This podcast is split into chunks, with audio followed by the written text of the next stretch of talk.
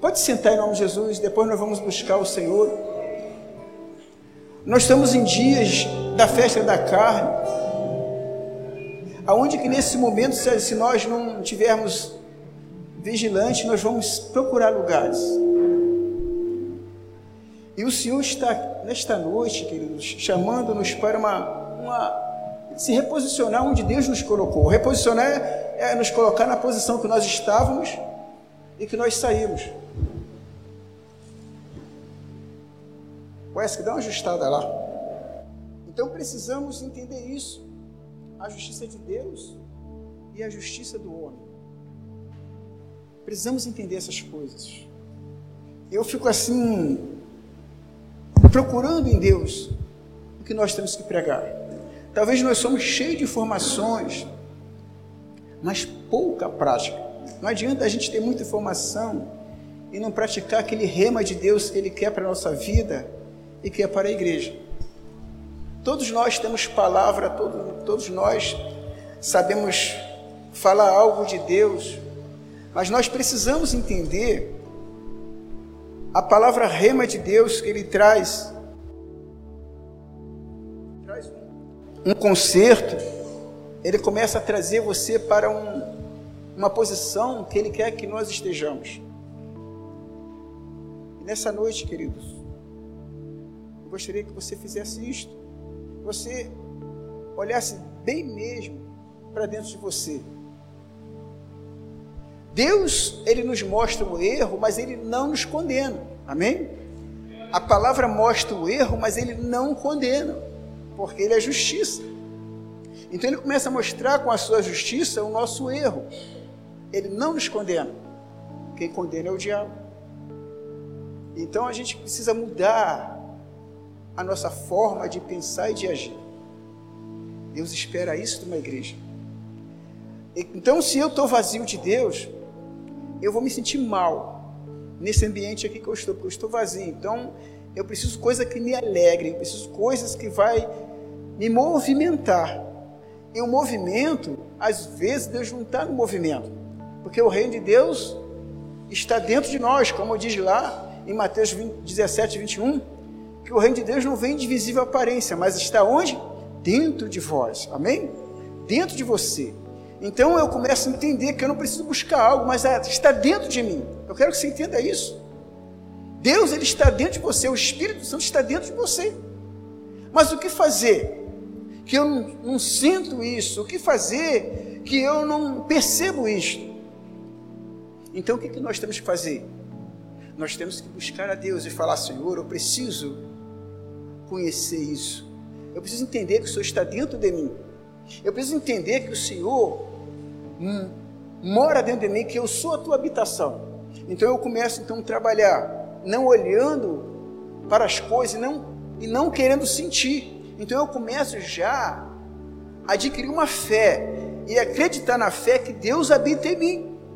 Então eu começo a entender que eu sou justificado pela fé, como diz lá em Romanos 5:1. Então preciso entender que eu sou justificado pela fé e através desta fé, então, eu começo a entender que eu também sou a justiça de Deus aqui na terra. Porque eu fui justificado pela fé em Cristo Jesus. Também eu passei a se tornar o que? A justiça de Deus aqui na terra. Então eu vou fazer a justiça de Deus aqui na terra. Então são coisas que nós vamos desmontar aquilo que nós construímos dentro de nós. Quando fala desconstruir, está falando de desconstruir igreja, mandar gente medo embora, mandar pecador embora. Não, querido.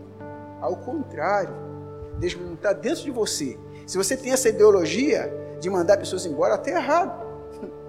Ele está mandando desconstruir esse teu pensamento que está dentro de você, que não aceita o pecador, que não aceita o erro, aonde a justiça de Deus vai levar as pessoas a ser justas como você é. Muda muito, né? Então não é desconstruir as coisas, as estruturas, mas a, da igreja, mas aquilo que nós construímos dentro de nós, que nós achamos que estamos certos, a ideologia é nossa. Então nós mudamos. Nós, nós falamos assim, não, tem que mudar. Temos que mudar.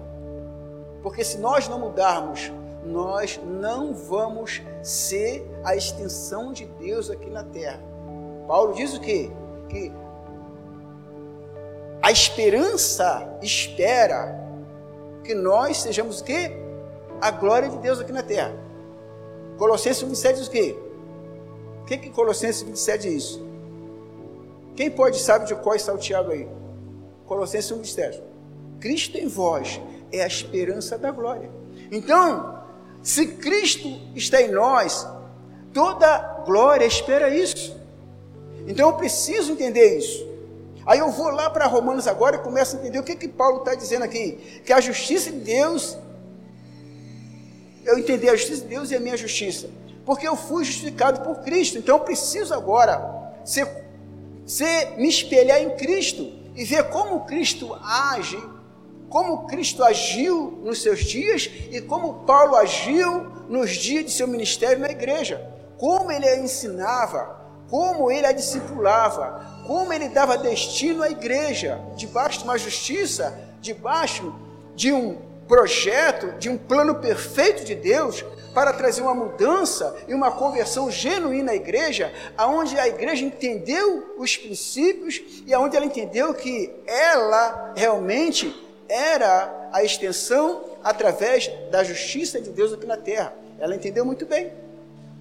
E nós precisamos, como igreja, entender essas coisas, senão, querido, nós vamos não vamos entender muitas coisas concernente a fundamentos. Primeiro fundamento é você entender que você está aqui na terra para fazer a justiça de Deus como Jesus Cristo foi. Olha o que diz Paulo aqui em Romanos capítulo 5, verso 1. Diz assim, ó: Temos sido, pois, justificados pela fé. Temos paz com Deus por nosso Senhor Jesus Cristo então eu preciso entender que eu fui justificado pela fé. Então eu tornei justo pela fé. Em Cristo Jesus. E em Cristo eu tenho paz. Então escute bem, querido. Se eu tenho paz, se eu tenho paz, eu preciso manifestar a justiça de Deus aqui na terra e ser justificado. No momento de crise, eu tenho que ter paz. Ah? Foi como, como Jesus teve paz no dia da tempestade. Você lembra muito bem? Na tempestade, que Jesus estava dormindo no barco, e os discípulos apavorados, tristes, agoniados com a tempestade. Mas Jesus tinha paz.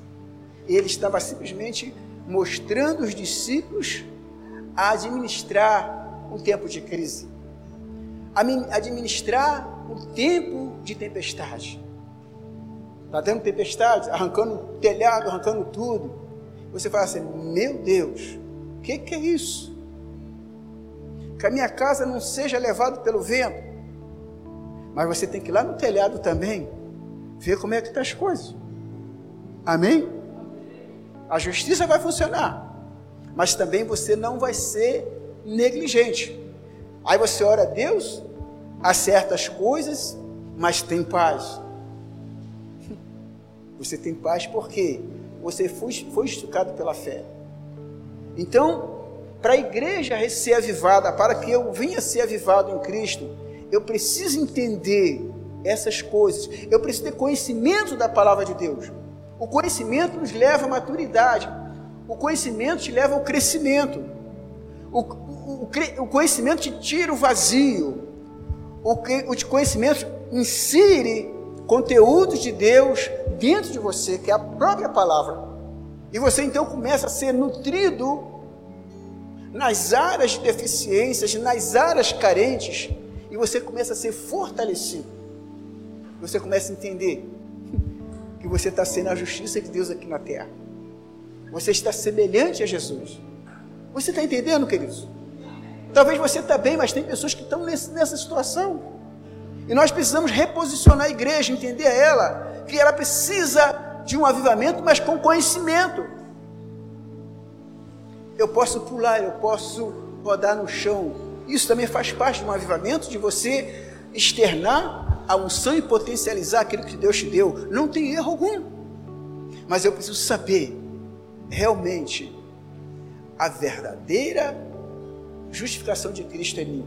Eu sou mesmo justificado. Então eu preciso, conhecer a palavra, eu preciso realmente ter o fundamento da palavra. Então eu preciso ser ter fundamentado em Cristo e ela entra em mim e eu começo a viver o que ela deseja. Por quê, queridos? O que nós estamos falando aqui nesta noite é para que nós sejamos maduros, maduros na fé. Quando você é maduro, você não anda pelo que falam, você anda pelo que você sabe e entende que está dentro de você, aquilo que você carrega, que é o Espírito Santo e a palavra de Deus. Ninguém te muda, ninguém te desvia, porque você é uma pessoa que se reposicionou à palavra e você conhece. Então você começa a ter que você é a extensão de Deus aqui na terra. Diga assim, extensão de Deus na terra.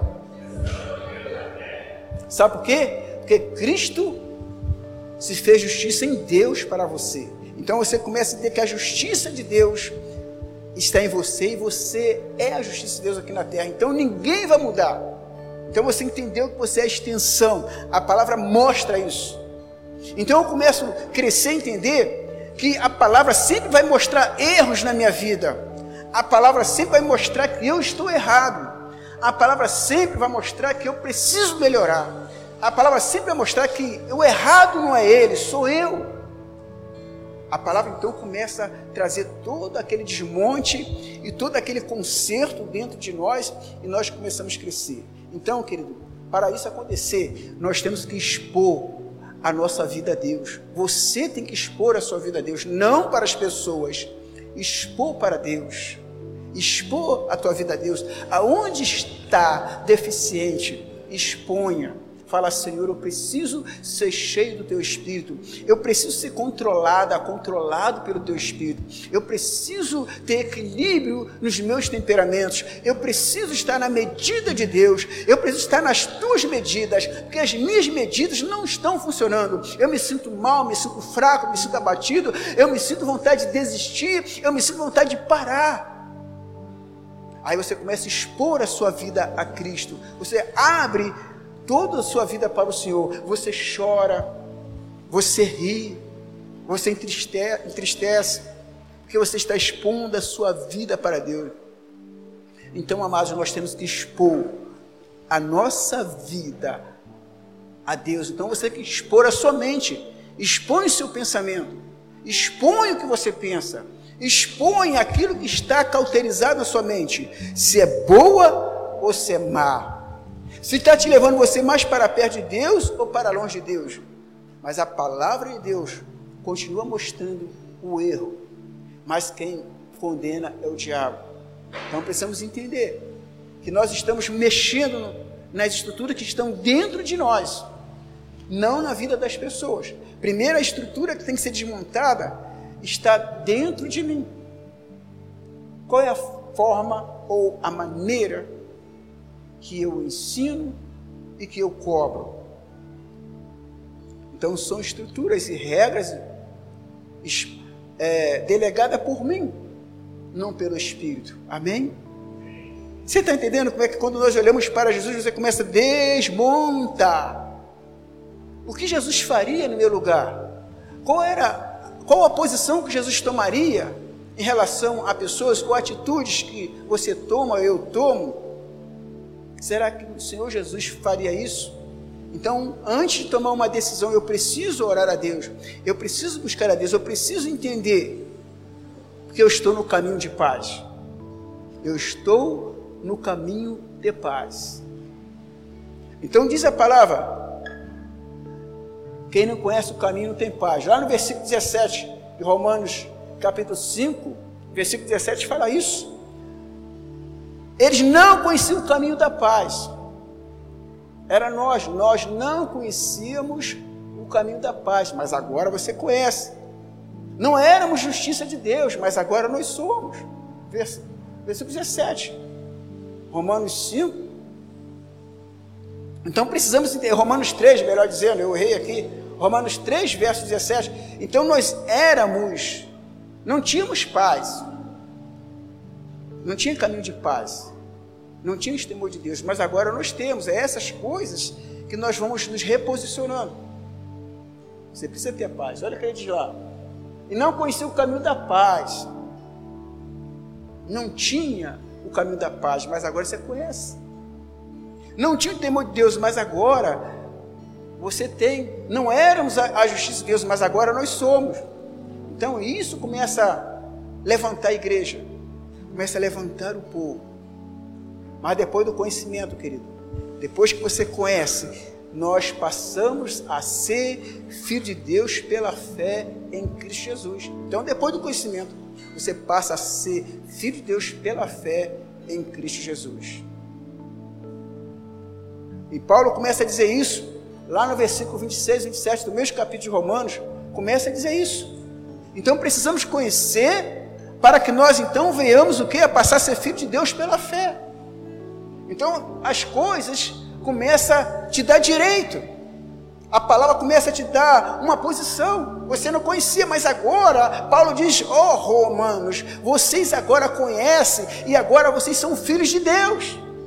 Agora vocês têm direito ao Pai, não de exigir direitos, mas fazer direito que o Pai delegou a vocês. E nós começamos a entender, querido, que quando você começa a descortinar e abrir a tua visão, você começa a receber os benefícios de Deus para você expandir o Evangelho e expandir os filhos espirituais para Jesus. A terra geme por isso. E ele diz lá: Mas no presente demonstrou sua justiça, a fim de ser justo e justificador daquele que tem fé em Jesus. Onde está então o motivo da vanglória excluída baseada em que, que princípio, que no princípio, no da obediência à lei, não, mas a princípio da fé. Mas eu começo a buscar aqui o entendimento que ele fala Vamos lá para o versículo 23. No versículo 22 desse mesmo capítulo, vamos buscar lá no 22 que fala bem claro. Fala que a justiça de Deus é mediante a fé em Jesus para todos que creem nele. Então, eu tive conhecimento. Mas no verso 2 aqui, porque deu uma embolada ali, justiça de Deus mediante a fé em Jesus Cristo para todos que creem. Não há distinção. Então eu começo a entender que a justiça é mediante a fé para todos que creem e não há distinção. Isso, querido, fala de filhos, isso fala de pessoas que entendem que Jesus é a justiça de Deus e que, nós somos o mesmo.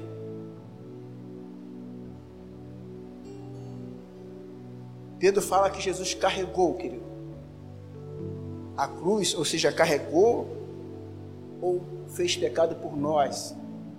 Então, nós começamos a entender agora que nós temos que olhar para Jesus. Pedro, capítulo 3, no verso 24, fala que, Jesus, que Pedro, ou seja, que Jesus carregou a cruz. Então, vou levar a você olhar para, para Cristo, olhar para Pedro. Né? E, e Pedro começa a nos levar a Cristo e mostrar que Jesus carregou 1 Pedro 3,24, ele carregou que da cruz para a justiça nossa. Quando você entende essas coisas, você vai parar de perder. O diabo não quer que você entenda isso. O diabo não quer que você entenda quem você é em Deus. Ele quer que você seja analfabeto biblicamente. Porque ele vai enrolar a igreja. Ele vai lubrificar a igreja. E quem tem conhecimento, aí não perde você fica tranquilo. Você tem que ficar tranquilo. Você tem que ficar em paz. Você tem que entender que Deus é contigo, por mais que o diabo faça barulho, por mais que as coisas se levantem, você fala, Deus é comigo, que eu tenho conhecimento disso. E Deus está levantando nesse lugar uma igreja, querido, que sabe lidar com pessoas, que sabe acordar com pessoas. Deus está levantando. Porque você está sendo tratado nisso. Você está entendendo que você é a justiça de Deus aqui na terra. E Pedro começa a falar. Pelo contrário, esteja no seu, ou no, no ser interior que não perece. Beleza demonstrada, um espírito dócil e tranquilo. O que é de grande valor para Deus. O que, é que ele faz assim? É 24, viu, meu querido? Então eu errei aqui na minha anotação aqui. Entendeu? Eu errei. Desculpa então. Então eu preciso entender aqui, vamos voltar aqui o raciocínio que eu dei para ele um endereço errado. Mas vamos entender que ele carregou a nossa cruz. Pedro fala isso, em outro, outro versículo fala, ele carregou o teu pecado, se fez pecado por nós. Então você começa a ver lá em Isaías 53. Então vamos lá. Isaías 53, ele fala que ele foi lá na cruz do Calvário. Isaías 53, do verso 2 ou 3, ele carregou, ele se fez de maldição também, ele carregou as minhas dores, ele carregou as minhas opressões, e o castigo que nos tirava a paz estava sobre ele. Então isso é carregar a cruz, isso é nós entendemos que o Senhor se pôs em nosso lugar, então ele começa a chamar a nossa, a nossa atenção, porque a morte de Cristo na cruz que não pode ser em vão, nós temos que reagir. Nós temos que reagir a isso. Não podemos ter uma igreja aceitar que o sacrifício de Cristo foi em vão. O que você tem feito para mudar a sua vida? O que você tem feito para mudar a vida de pessoas? Através do Espírito que você habita. Essa é a grande questão. Não podemos ficar pessoas acomodadas. Não podemos ficar paradas. Deus espera isso de nós. E eu quero mexer no seu interior nós já somos absolvidos, amém? Eu e você somos absolvidos, não fica nessa condenação de pecado, porque você entendeu que você é a extensão do céu aqui na terra. Então, quando você vive debaixo de condenação, você não progride, você não prospera, porque aonde Deus está, querido, em você, tem que se multiplicar, tem que prosperar. O que, que Jesus ensinou lá em João? Ele prosperou, ele multiplicou. Engraçado que a gente olha para Jesus e olha que é só para ele. Mas Jesus estava dando uma demonstração de poder, de palavra profética, de unção que quando você crê, as coisas irão mudar. E naquele momento de crise, aonde faltou pão, você conhece a palavra lá em João capítulo 6, e você começa a entender que faltou pão, e os discípulos, você, mestre, já é tarde, despede-os para que eles não morram de fome. E Jesus começa então a dizer assim: dai vós mesmo que comer. Amém? Queridos, isso é fantástico. Isso é profético, isso mexe com toda a ação de Deus. Dai vós mesmo o que comer. Porque quando o Espírito Santo de Deus está em nós, no nosso meio, há prosperidade, há multiplicação. Mas como ver isso?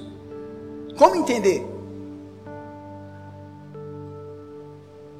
Mas Jesus teria que mostrar que Ele era a provisão, que Ele era o Deus. Isso mexe comigo. Ou eu fiz tudo pela palavra. E aí? Escuta, amados. Lance palavras proféticas na sua vida. Você mesmo. Saia daqui hoje lançando essa palavra, mas essa palavra fluindo dentro de você. Como imagina a sua alma? Assim será. Você sabe de qual salteado? Eu sempre preguei sobre isso. Como você imagina? Jesus imaginou e materializou o que ele pensava. Dois pães e cinco peixinhos. Alimentou o quê? Mais de cinco mil, não foi? Então o que, que você acha que Deus espera de você? Então o povo veio atrás de comida. Mas depois, Deus agora vou reposicionar esse povo para o reino. Eu vou chamá-los agora para viver uma vida comigo. Aí mais na frente você vê dizendo assim: ó, oh, quem comigo, quem come do pão comigo, por mim viverá. Que aquele que não come e não bebe comigo, não tem parte comigo. Aí você vê que no meio do comentário, alguns se ausentaram. Porque agora Jesus estava tirando eles do pão e mostrando o céu, mostrando o reino. Viver com ele. Viver com ele. Então agora tinha que mudar as coisas. Então muitos se levantaram. Muitos diziam: Isso não é para mim. Porque Jesus conta com uma igreja que entenda a sua justiça e seja a justiça dele aqui na terra. Amém? Querido, eu estou buscando assim a Deus. Se a sua consciência, querido, é um impedimento para você crescer na justiça de Deus, então você tem que parar e começar a orar e buscar entendimento em Deus. Se a tua consciência é um impedimento da justiça de Deus na sua vida, então você tem que parar e orar. Você tem que ser justo, como Jesus foi. Você e olha fala, Senhor, é um impedimento. Que nós temos que ensinar o que nós entendemos para as pessoas. Você tem que ser. Talvez, querido, muito mais do que você pregar e falar, é você ser um exemplo para que eles possam entender. E dizer assim: ele está certo, ela está certa. Não podemos firmar nossa fé em sentimentos, querido. Escute, não firme a sua fé em sentimento. É pela fé e não sentimentos. Se você firma sua fé em sentimentos, você vai cair. Você vai enjoar. Porque você está firmado em sentir. Você precisa sentir. Você não precisa sentir. Você precisa crer. É pela fé. O justo viverá pela fé. Não precisa sentir nada. Você pode sentir nada aí. Mas você tem que crer. Crer. Deus está comigo. Você não precisa sentir arrepios. Você não precisa sentir calor. Você não precisa sentir nada. Você precisa crer. Deus está comigo. Aleluia. Fé. Certeza.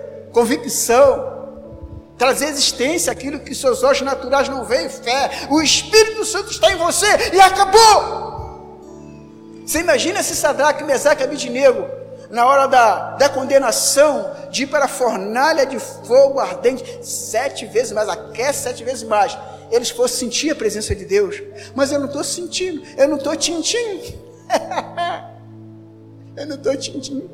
Deus não está comigo, não. Eu não estou sentindo arrepio, eu não estou sentindo Oh, fé, pode lançar. Se o meu Deus quiser nos levar, Ele nos livrará. Mas se não quiser, nós morreremos. Mas não negaremos o nosso Deus.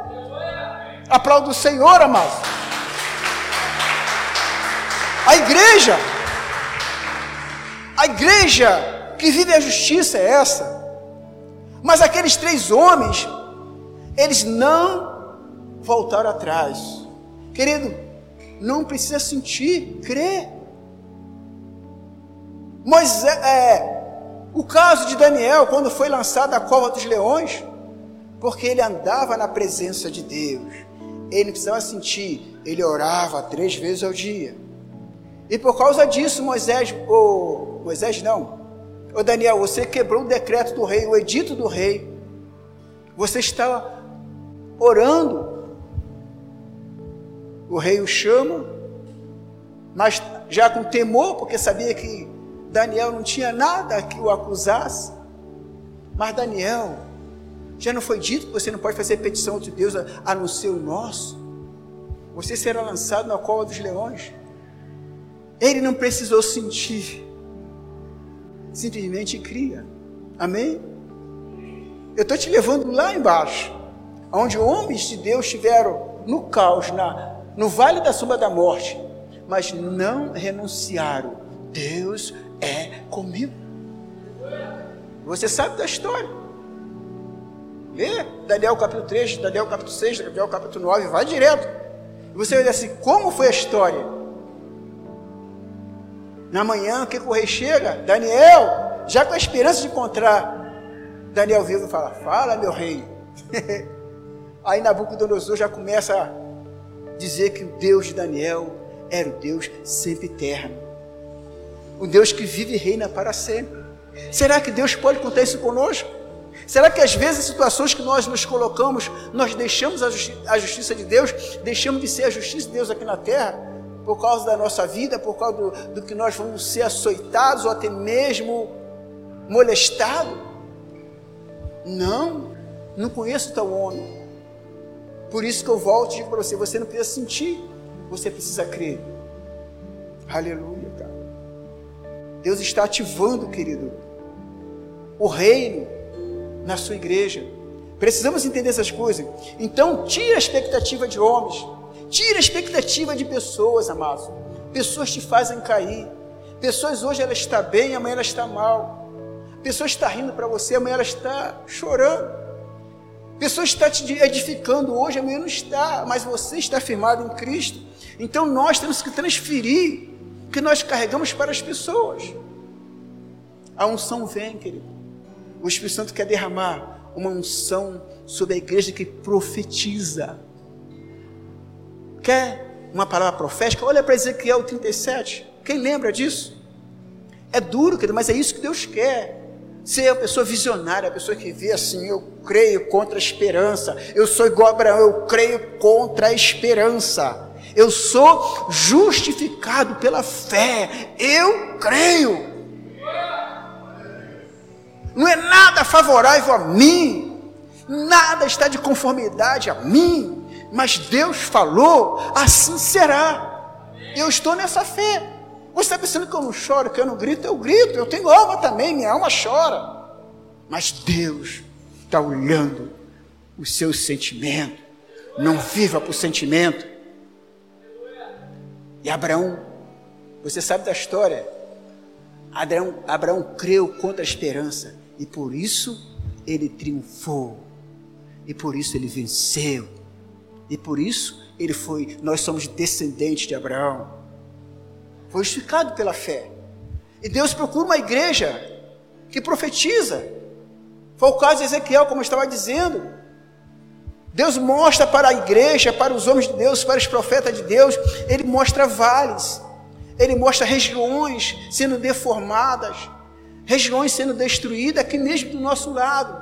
Ele mostra as drogas, Ele mostra as bebidas, Ele mostra a imoralidade, a prostituição, e ele espera que alguém lance palavra no caos, fala assim: cidade, você será do seu Jesus.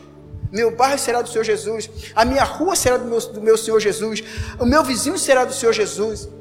Ah, o marido e a esposa estão se matando, eles não vão fazer isso porque serão do Senhor Jesus. Aí usa o que? A palavra profética. Deus mostrou para Ezequiel o vale de ossos secos. Ele disse: Está vendo isso, Ezequiel? Sim, muito ossos muito ossos. Ossos, queridos, não têm vida. Ossos já, ossos já passaram pela sua decomposição. Já teve corpo e agora é ossos. E Deus pega as coisas bem possível para mostrar que Ele é Deus. Para mostrar que Ele pode ressuscitar qualquer tipo de situação na sua vida. Que a igreja precisa crescer. A igreja precisa mostrar para este mundo que Ele é Deus. Você precisa dizer para o mundo que o Deus que você serve, que nada nem ninguém, não é, não é pecado, não é demônios, não é ninguém vai tirar você desta essência que está em você, desse cheiro que exala o bom perfume que é Cristo Jesus. O bom cheiro, o bom perfume, como Paulo fala, vós sois o bom perfume de Cristo, exala o perfume. Aonde você está? Que essência maravilhosa, que perfume é esse? Ai, que perfume é esse? A essência faz isso. Cristo é, é isso em nós que Paulo fala. Bom perfume de Cristo. A Ezequiel profetiza. Tirando a igreja, querido, do natural levando a igreja para o sobrenatural. Aleluia. Você tem que ser sobrenatural. Você tem que ser louco, porque Paulo fala na primeira capítulo de, de, de 1 Coríntios que o que? que a palavra de Deus, o evangelho é loucura para os que perdem, mas para quem se crê é o poder de Deus. Aí você lança a palavra, não importa o que os outros digam, tu é louco. Pode esses ossos se juntar um ao outro. Você conhece a mensagem de cós salteado. Senhor, tu o sabes. Aí a gente pede uma permissão a Deus. Senhor, vou profetizar sobre isso. Pode, Senhor. Eu creio que o Senhor pode. Tu sabes, Senhor. Ele lança a palavra e os ossos se juntam osso a osso. Eu quero que seja a palavra, que você pegue essa palavra, que olhe assim, como está a tua vida, o seu ministério, o seu chamado, os desejos que você quer na sua vida. E a Bíblia fala que ele juntou, juntou osso a osso. E depois de juntar osso a osso, todo esqueleto normal, ele pergunta mais uma vez, Ezequiel, pode esses ossos criar carnes? E Ezequiel volta mais uma vez: Tu o sabes, Senhor. Está vendo a permissão do Espírito Santo, querido? Quando você profetizar, profetize da unção do Espírito Santo. Profetize daquilo que o, que o Espírito Santo está te perguntando. Ronaldo, profetize sobre a tua vida. Profetize sobre isso que vai acontecer. Que ele já gerou. Não é isso aquele chavão, aquela frase que a gente fala? O que Deus gera, ele sustenta. Porque quando vem do Espírito, Senhor, você vai profetizar e as coisas irão acontecer. Pode, ele sim pode. Então as carnes, deu carne, deu tendões e tornou-se aqueles corpos sem vida no chão. Aquele monte de cadáveres deitados. E Deus continua a mexer com o coração profético de Ezequiel. Assim está mexendo no teu coração hoje. Está mexendo com o teu coração. Talvez você tenha até vontade de, de bater o pé, não é assim que a gíria com o mundo fala aí? Bater o pé. Lá no Rio, fala da linha na pipa. Oh, já deu. Já deu. Queridos, isso é do diabo. o diabo que faz assim, ó. E a gente corre. O Ronaldo tem essa experiência, né, Ronaldo? É, mas a gente encara. Você não pode correr. Quando o negócio está difícil, Deus fala: se reposiciona, porque eu vou entregar um povo nas tuas mãos para você salvá-los para mim. Eu sou a justiça, mas eu quero que você seja a justiça comigo. Não arreda, não.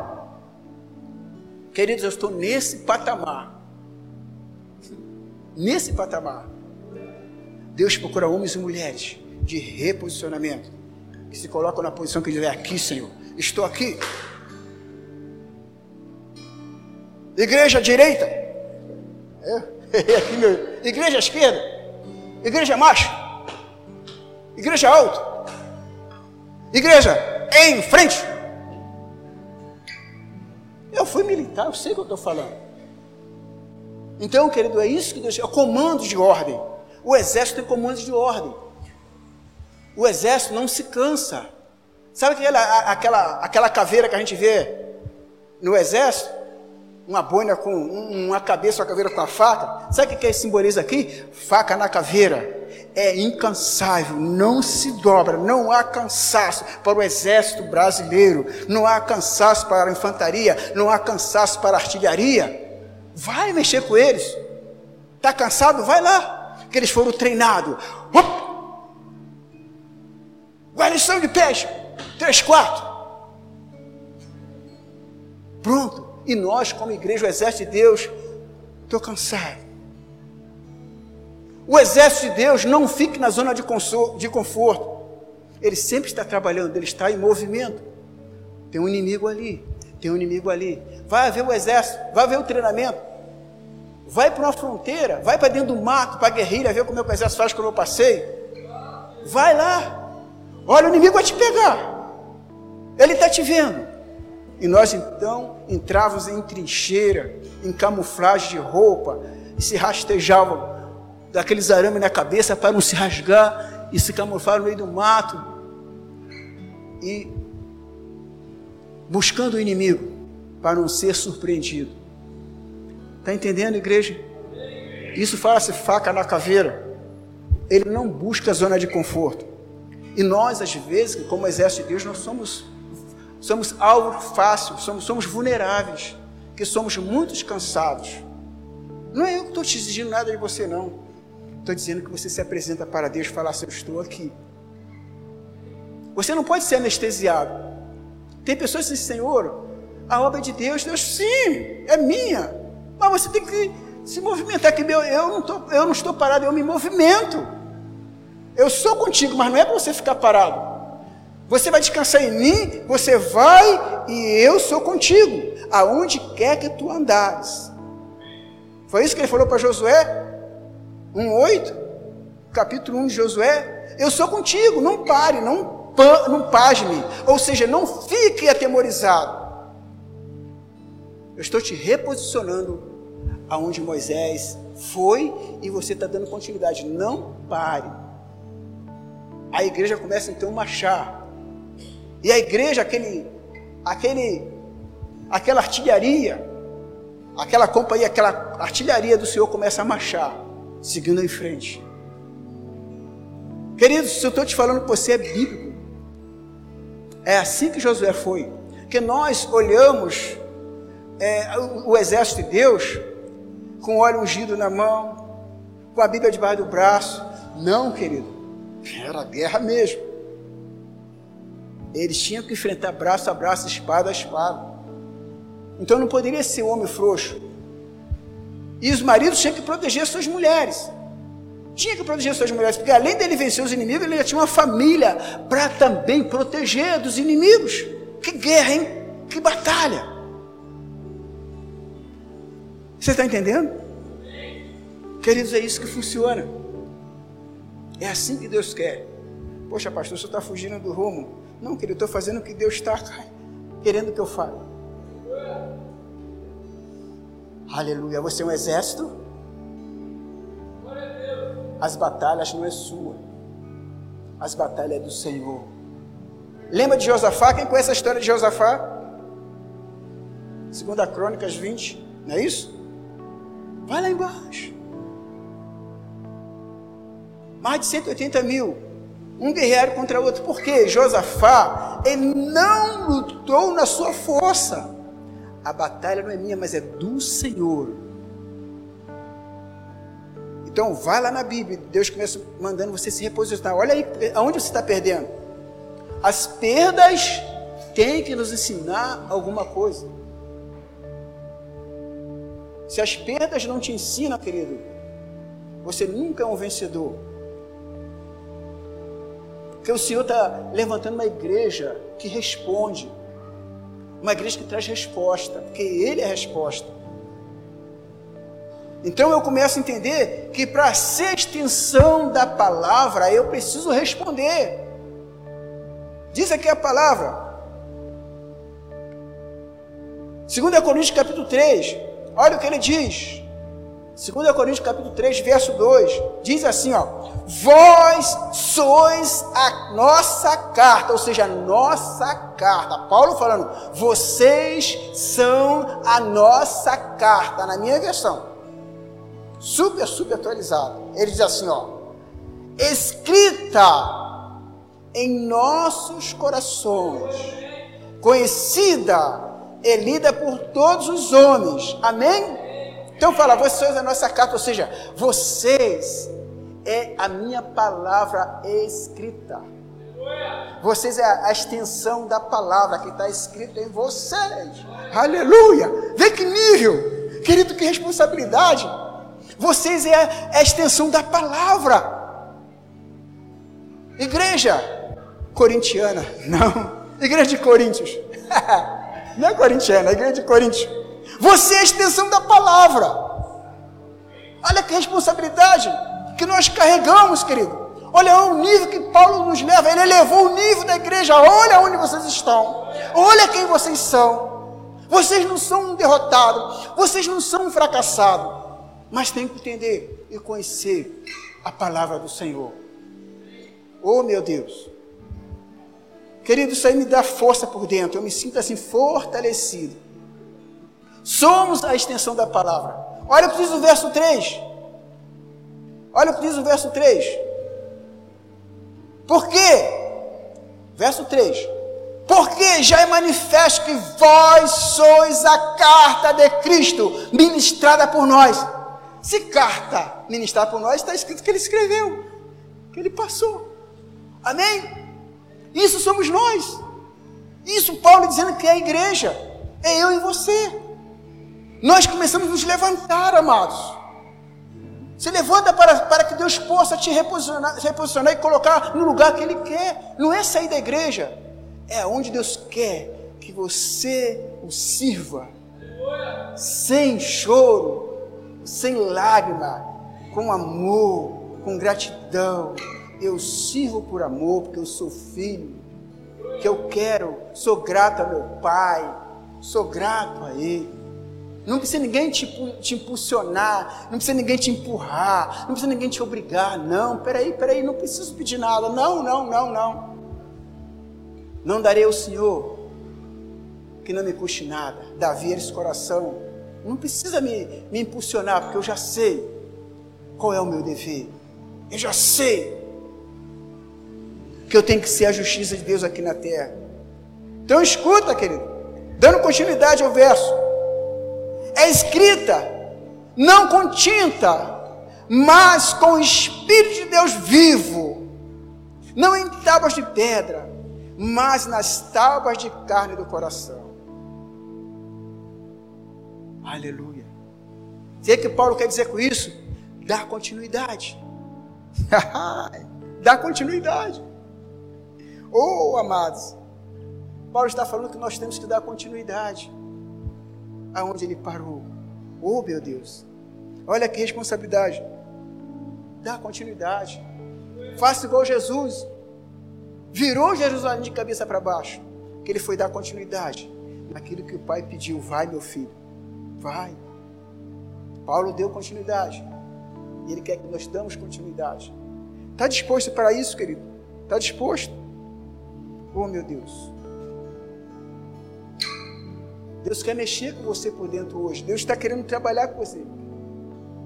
Eu começo a entender, querido, que se você se enche do Espírito Santo, você, mulher que enche do Espírito Santo, você, homem que se enche do Espírito Santo, você vai atrás dos perdidos. Você vai acordar inconformado. Você sabe por que as pessoas acordam inconformadas? Porque elas querem movimento. Vê o mundo, o mundo quer movimento. Está lá hoje.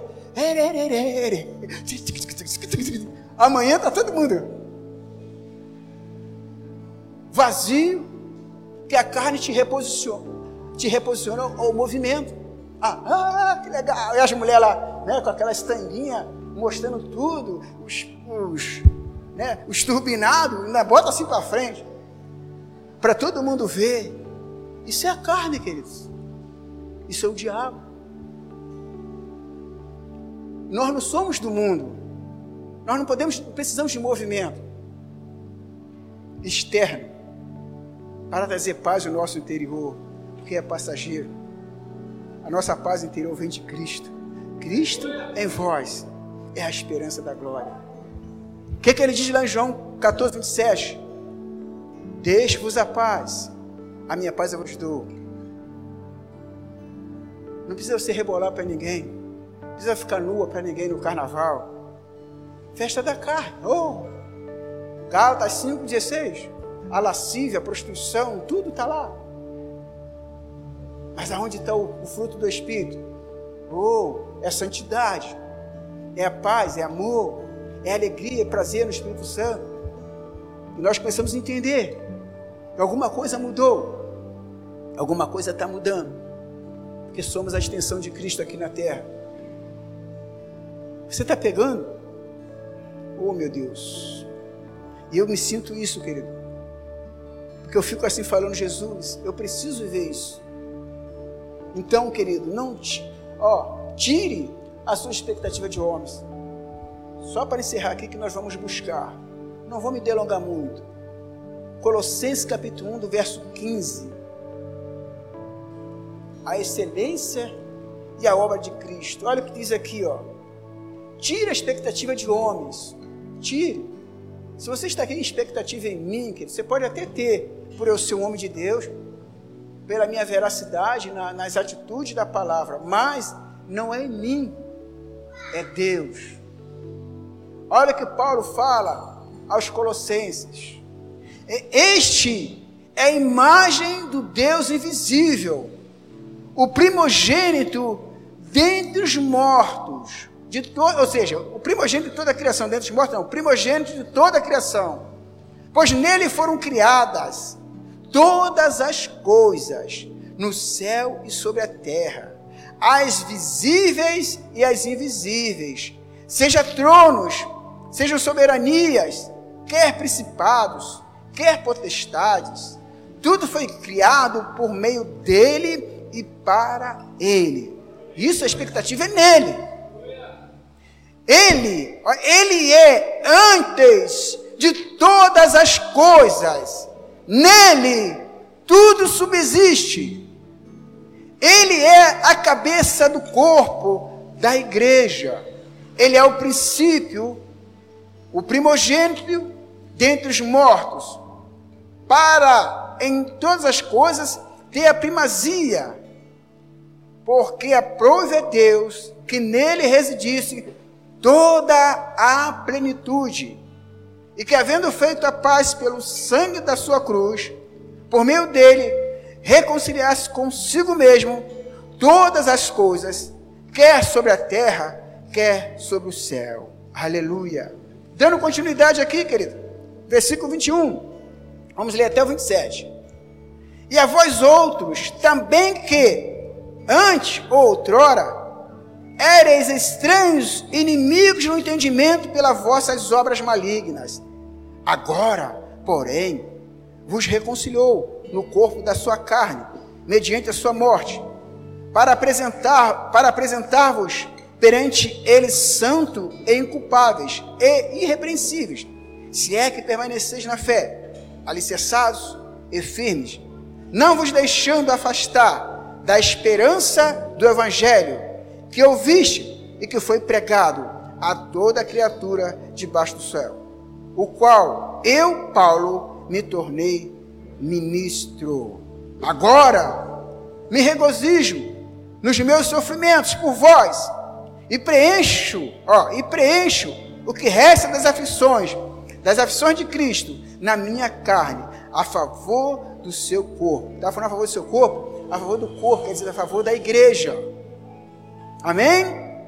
Que é a igreja, da qual me tornei ministro de acordo com a dispensação da parte de Deus, que me foi confiada a vosso favor, para dar pleno cumprimento, para dar pleno cumprimento à palavra de Deus, o ministério que, esti, que estiver oculto dos séculos e das gerações, agora, todavia, se manifestou aos santos aos quais Deus quis dar a conhecer qual seja a riqueza da glória deste mistério entre os gentios, isto é, Cristo em vós é a esperança da glória. Aplauda ao Senhor, querido.